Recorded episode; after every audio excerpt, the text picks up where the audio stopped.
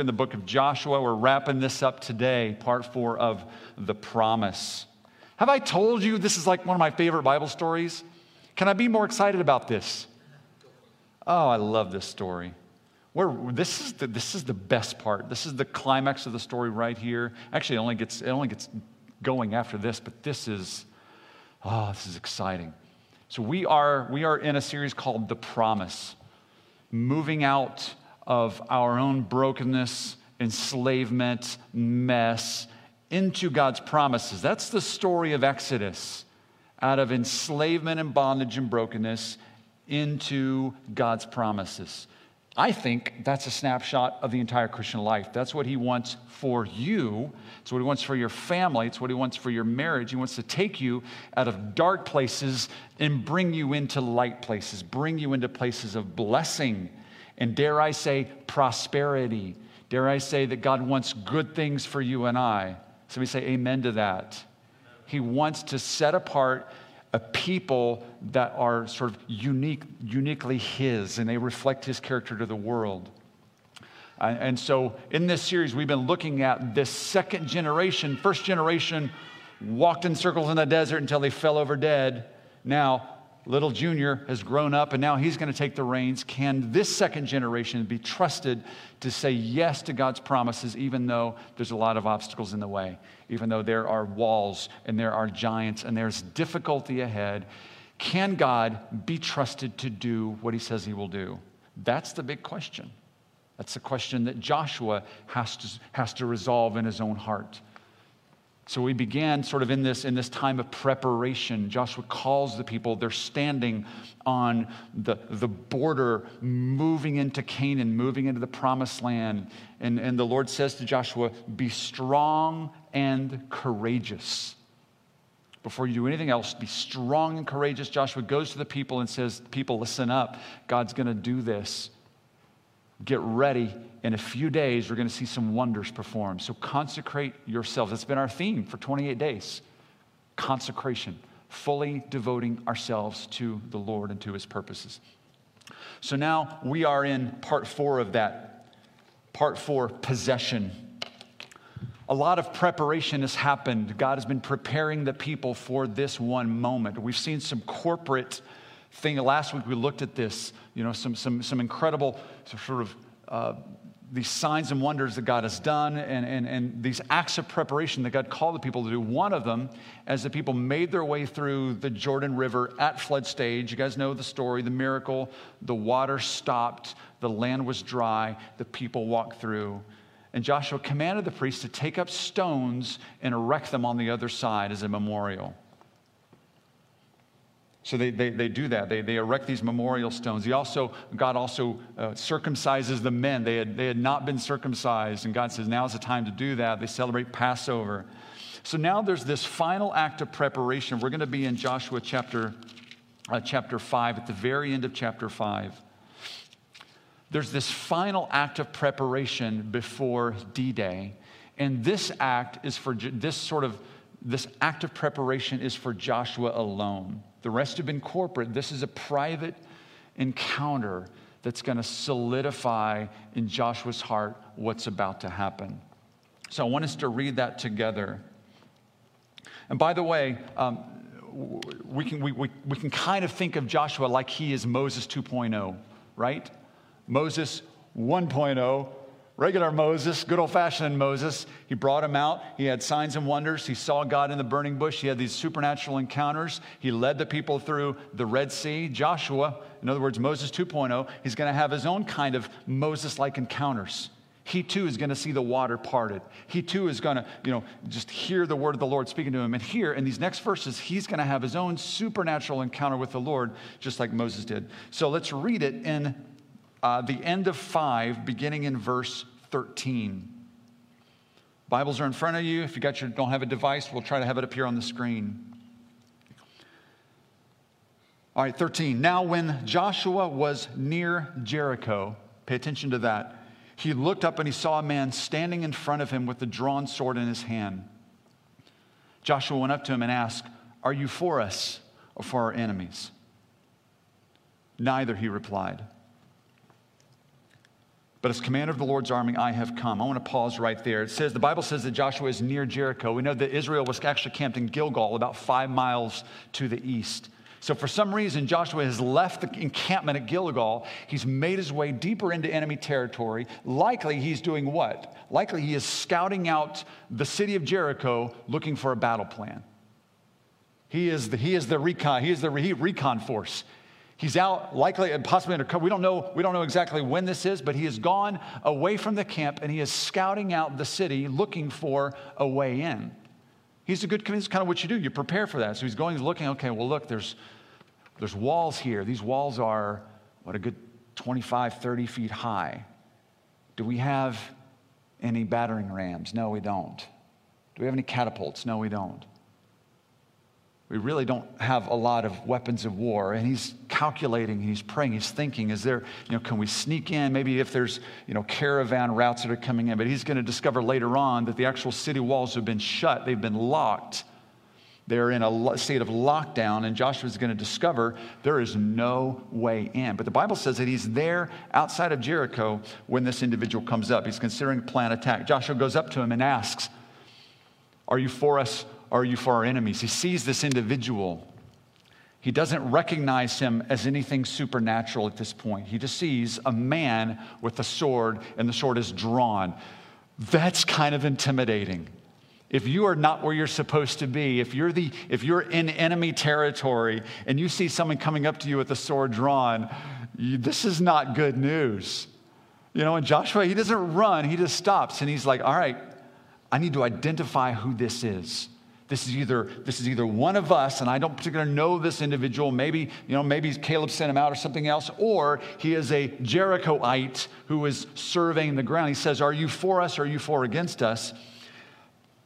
And he says, "Neither one. No. Are you this or this?" And the guy says, "No, I'm not. I am not for you. I am not against you. But as commander of the Lord's army, I have come." By the way, this is the first time, I believe, I've, I've, I've, been looking this up, I've been trying to research it. This is the first time in the Old Testament that we see the idea, the term, the, the, the army of the Lord. This is possibly, I don't think this is part of their understanding. I don't think Joshua really is understanding this in quite the same way. But all of a sudden, he comes face to face with this individual, and this individual looks at him and says, I'm not here on your side. I'm not on your enemy's side. I'm actually commander of a force. I'm the commander of the armies of the Lord Most High. And I'm betting in that moment something shifts in Joshua's heart and his mind. I'm, I'm assuming he has this incredible realization of what is really happening and what's at stake. It's possible that up until this point, he has no idea that there are armies. I didn't, I, to be honest, I didn't even realize this until several years ago. I know what the Bible says, but it wasn't a reality to me that there is an army of the Lord. That the Lord, He is the Lord of hosts, He is the Lord of armies. He is an army of angels who go to battle for Him. And Joshua is encountering this for the first time. And he asks him, uh, Joshua falls face down to the ground in reverence. Something happens, his eyes are open, he sees it. He sees this individual. Many scholars, and I, I included, we believe that this is not just an angel, but this really is the appearance of the pre incarnate Christ is Christ who's coming to him, who's standing here, the commander of the Lord's army. Notice what Joshua does when he realizes who it is. He falls face down to the ground. Often in the Bible, when people fall down face to the ground before an angel, what does the angel say? He says, Get up. No, no, no, no, don't worship me. Doesn't happen this time. Stays on his face. I think this is Jesus appearing to him in, in, in this bodily form right here and saying, Joshua, I'm here. I'm here to fight a war. I'm here to go to war. He falls face down to the ground in reverence. And he asks him, What message does my Lord have for his servant?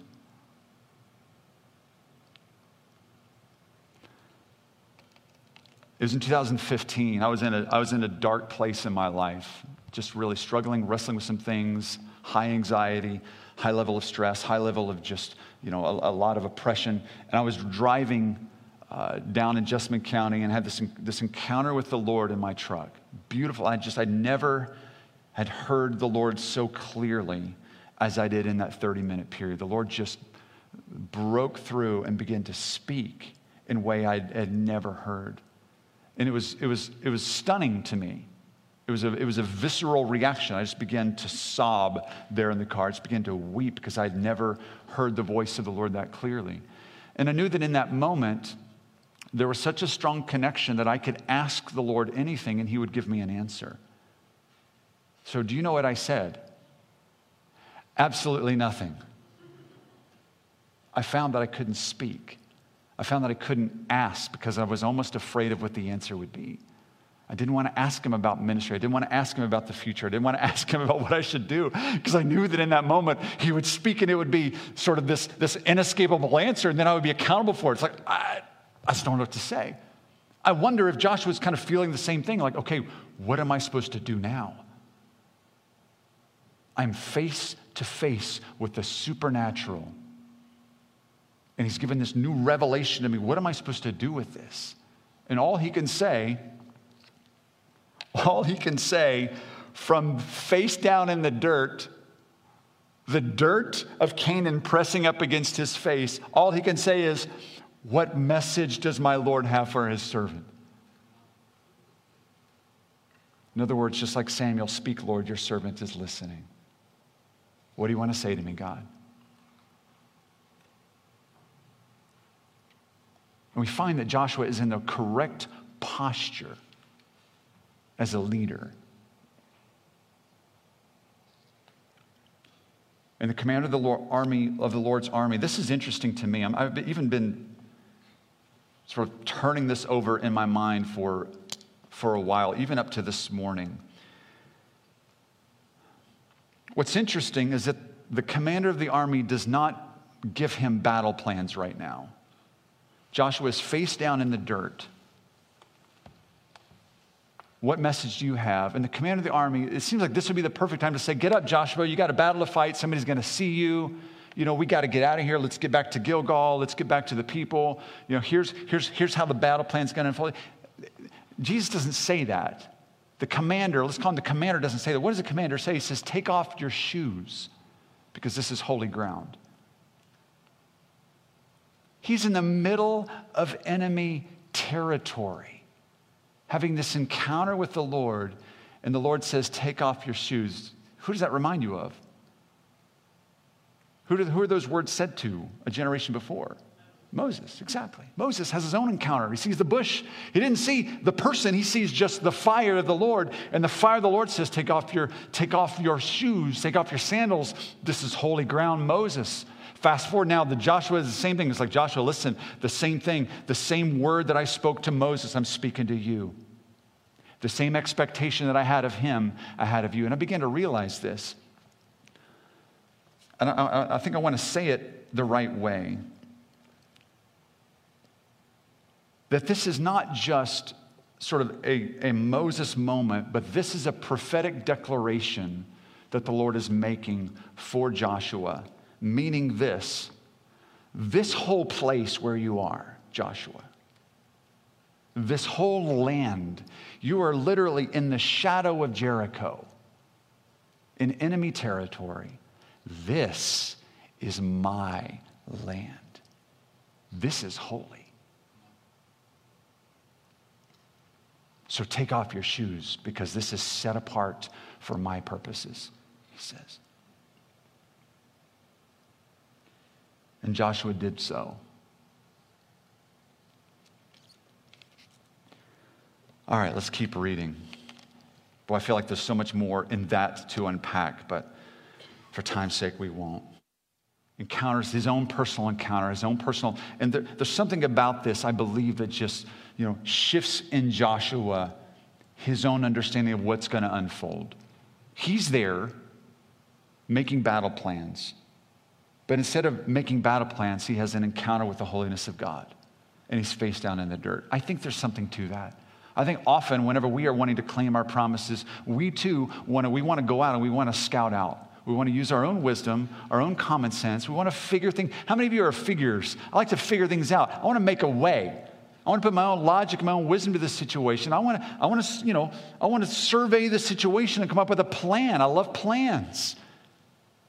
But how many times does God say, Look, you're here to make your plan, but I need you to realize you just need to be face down in my presence? because my holiness is all over this situation, and I don't even need you here. And it's almost as if Jesus is saying, Joshua, get out of the way. I'm here to fight with my own army. I just need you to be face down in my presence. But now he gets down to some tactics. Here we go. Uh, chapter 6, verse 1. Now the gates of Jericho were securely barred because of the Israelites. No one went out, no one came in. Then the Lord said to Joshua, See, I have delivered Jericho into your hands. I love that past tense. For the Lord, it's already happened.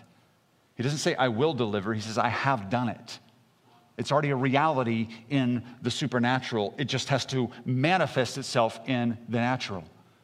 I've delivered Jericho into your hands along with its king and its fighting men. Here, here are the tactics march around the city once with all the armed men. Joshua's making notes. All right, got it. Armed men, I like this, Lord. What are you going to do? Come on.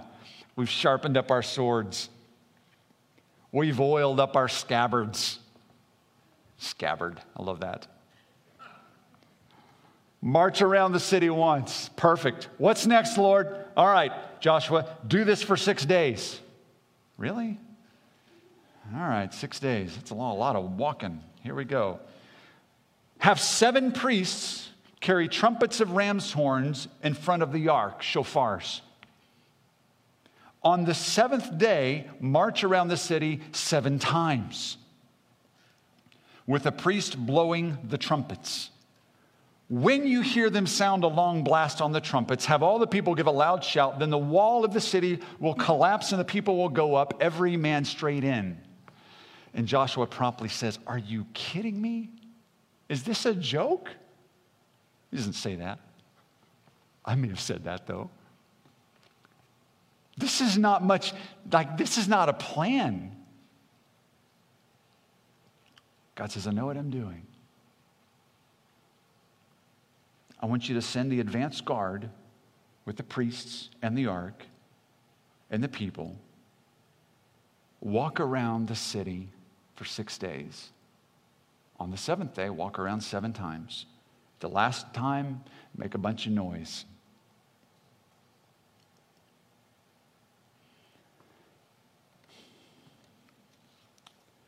So that's not much of a military strategy. So, what in the world is God doing?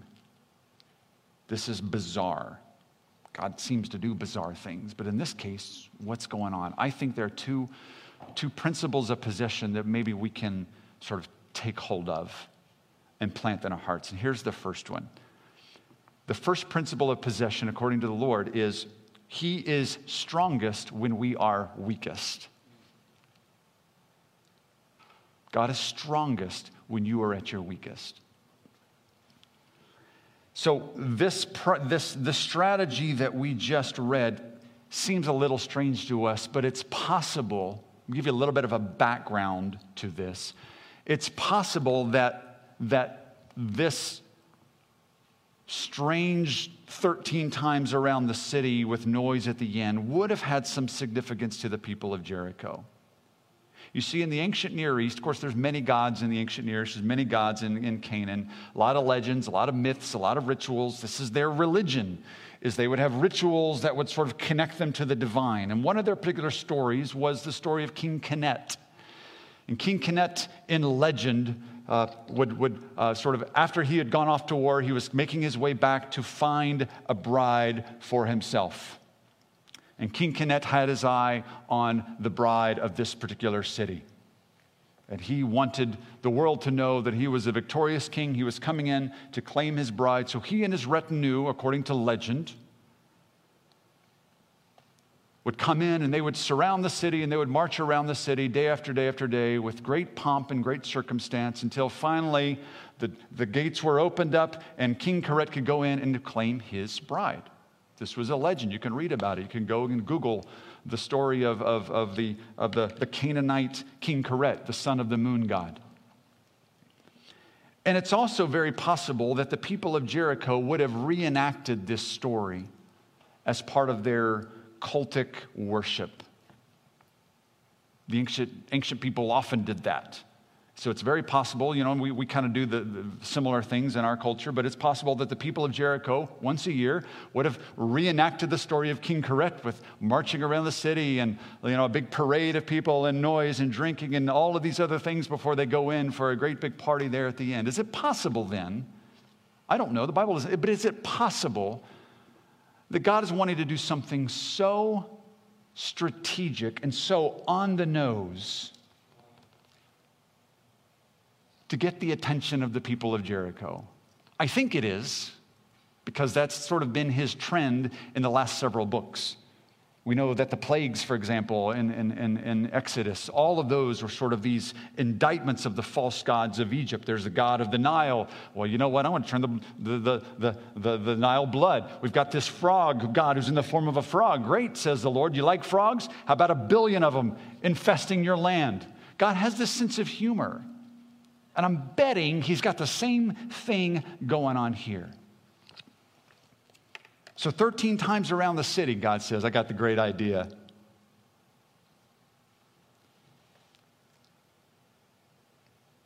Walk around the city 13 times and then make a great big shout and a great big noise. And the people of Jericho, they're going to be laughing at you because they're going to know what this is. But watch what happens on that 13th time when the shout is raised and the shofars are blown and the walls are going to come falling down. It's a reminder, I think this is a reminder that the, the nature of God's kingdom is so countercultural. The world says, take this by force. God says, no, actually, I want to take it by weakness. In fact, he says that in Zechariah 4 6. He says, not by strength nor by power, but by my spirit, says the Lord. Paul says the same thing in 2 Corinthians 12. He says, My power, the Lord's power, is made perfect in weakness. Is it possible that as you're, as you're moving in to God's promises for you, this is a principle that He wants you to, to take hold of? Is that you don't have the strength that it takes to bring about what God wants to bring about in your own life. You don't have the wisdom for it, you don't have the resources for it. And God says, This is how it's supposed to be. I want to do things in a backwards kind of way. God's strength is manifest best in our weakness. I think that's one principle. Here's another one.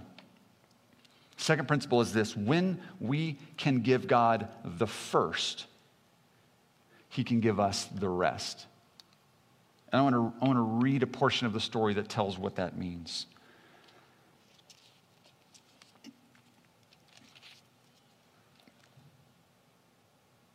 And so, by the way, they do that. They march around the city once a day for six days.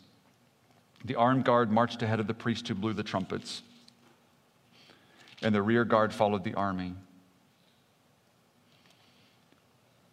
At this time, I'm reading in, in 6, verse 9. At this time, the trumpets were sounding it's not up on the screen, it's okay. But Joshua had commanded the army do not give a war cry, do not raise your voices, do not say a word until thy day I tell you to shout, then shout. So we had the ark of the Lord carry around the city, circling it once, and the army returned to the camp and spent the night there. They do the same thing on the second day, same thing on the third day.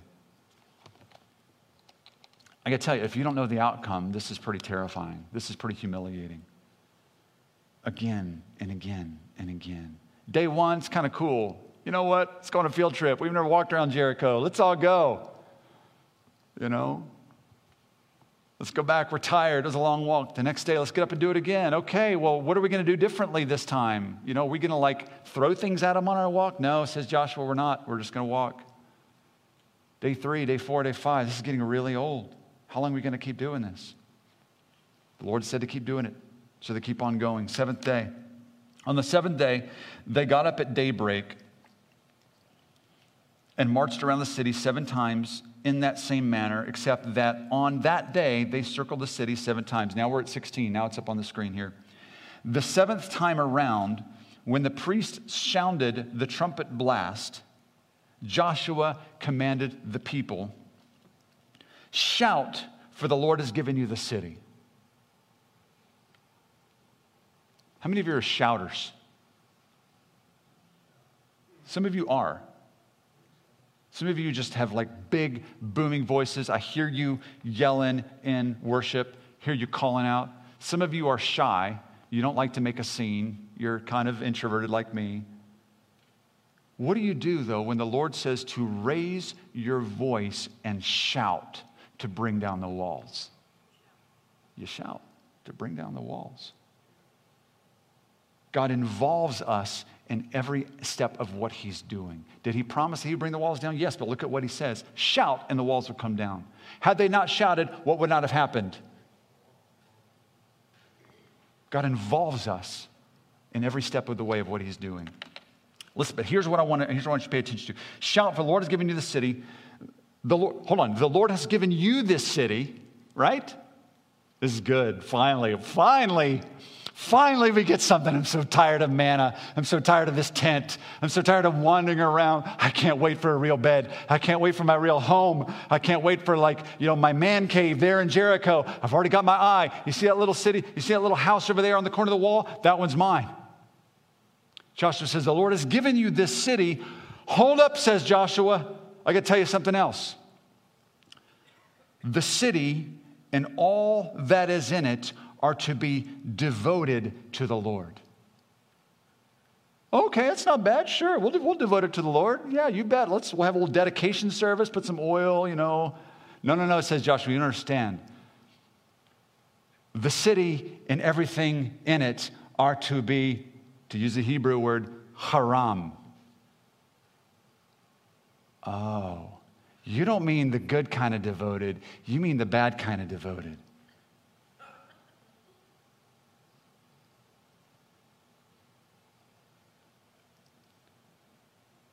Only Rahab the prostitute and all who are with her in her house shall be spared, because she hid the spies we sent.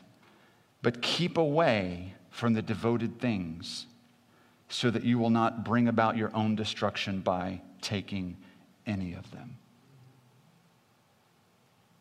Hold up, Joshua. Let, let me get this straight. So we've been wandering around all this time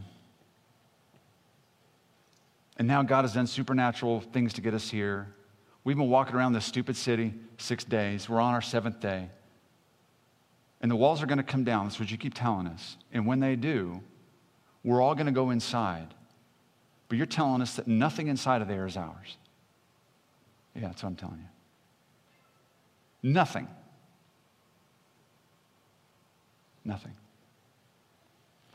You see, Jericho would have been an ideal prize, by the way, for this group centrally located on the crossroads, up on a nice hill, heavily fortified. They estimate some 10,000 people likely would have lived here in this ancient city. So, how, you know, however big that could be with a lot of people five, seven, ten acres, who knows? It was undoubtedly well stocked. And for the people of Israel, soon this will be all that they have. And God says, I want you to burn it to the ground.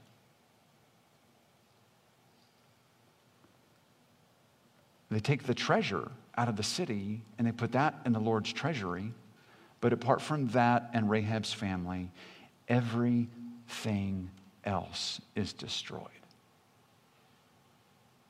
How's that for losing your motivation? Am I wrong?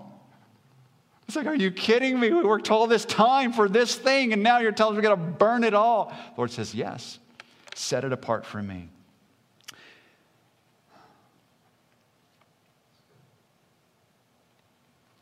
Here's why that matters. If we can trust God with the first, then we can definitely trust Him with the next. You know what that principle is called? First fruits. God thought so highly of first fruits that he created a festival just for that. And his festival said, We're going to have a celebration. You're going to go out, you're going to bring in the very first crops of the season, the very first crops of, of, of, of this new year. You're going to bring in the first livestock. We, we got goats on our property. We've had five born. You know, we've actually had six or seven born, we lost some of them in, in, in, in the first night. They don't all survive. You know, can you imagine taking that first little newborn goat, the first little new, whatever it is, and just saying, This is yours? There may not be a second one. That's the hard thing about first fruits is you give of the first with no guarantee that there's a second. It's not called last fruits, it's called first fruits. And it's extremely difficult because it requires that we have absolute trust that God will take care of us. And God says, I want to establish this in your heart as a nation that the first belongs to me. You're going to give me this city with no guarantee that you're going to get the next one. The only guarantee, says God, is my own faithfulness. And He must cement that in their identity. That ultimately, how much of it belongs to God? All of it. How much of your income really belongs to the Lord?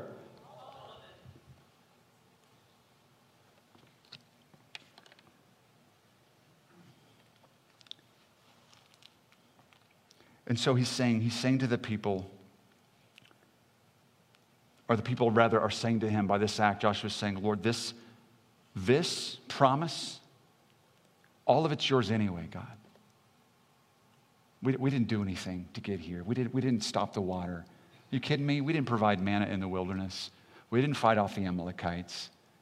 We didn't make the walls come down. We did nothing to get us here. All of this is a gift from you. It's all of it. So we're just going to give it back to you anyway. Why? Because we trust you. And God says, That's exactly what I want to see. And he's gonna, we're going to see this unfold.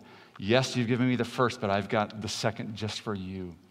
I've got another city just for you that's even more beautiful, that's even bigger, that's even better. Church, if I could tell you anything, anything, it is learn to trust the Lord with what you have. Learn this principle of first fruits. Take him, test him, tr- try it. Try it in 2021. God has so many promises that He wants to unfold in your life. But we're so afraid that we won't have enough that we hoard on to the small little pittance. And God is saying, Look, you know, your hands are clenching to hold on to what you have. And I've got so much that I want to pour out, but you can't receive it. Why? Because your hands are like this. And God says, if you just open up your hands, let that little pittance fall through, I will open up the floodgates of heaven and pour it out upon you. He says that. God says that. God says, Test me and see. See if I will not open up the floodgates of heaven. And so when we can give God the first, He can give us the rest. And it's difficult. This is the hard part about it, is that sometimes the, the very promises that God gives to us, He asks us to give those back to Him. And it, it can be difficult to do that can be difficult to trust our trust God with our career, with our finances, with our marriage, with our children, with our health. God says, "Look, it's out of your control anyway. So why don't you allow me to go ahead? Why don't you trust me with the first, and I'll give you the rest."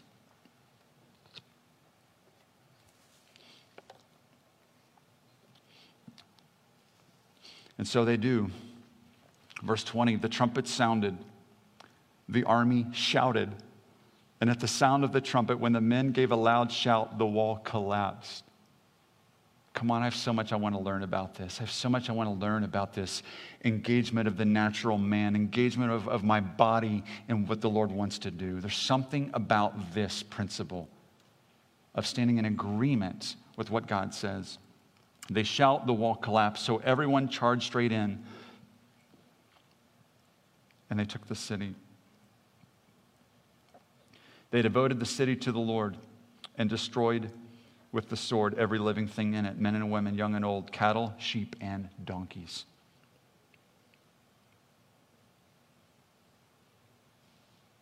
Actually, did they? Read chapter 7. God takes it seriously, his call for total consecration.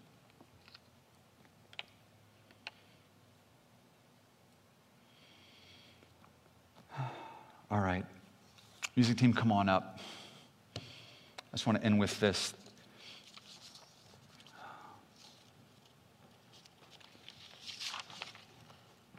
Two principles. He is strongest when we are weakest. Whatever new season that you're moving into, can I just encourage you to, to just lean into your weakness? Just cast off any guilt about that, any shame, any fear about that at all. If you don't feel like you have what it takes, great. You're in the right place to be. But if you insist on trying to be strong, God can't show up on your defense. But you just say, Lord, I'm going to wait on you on this. I want to see breakthrough because I just can't do it. God says, perfect. I've been waiting for you to say that. And when He does bring about that breakthrough, bring about that promise, be aware that really it's all His anyway.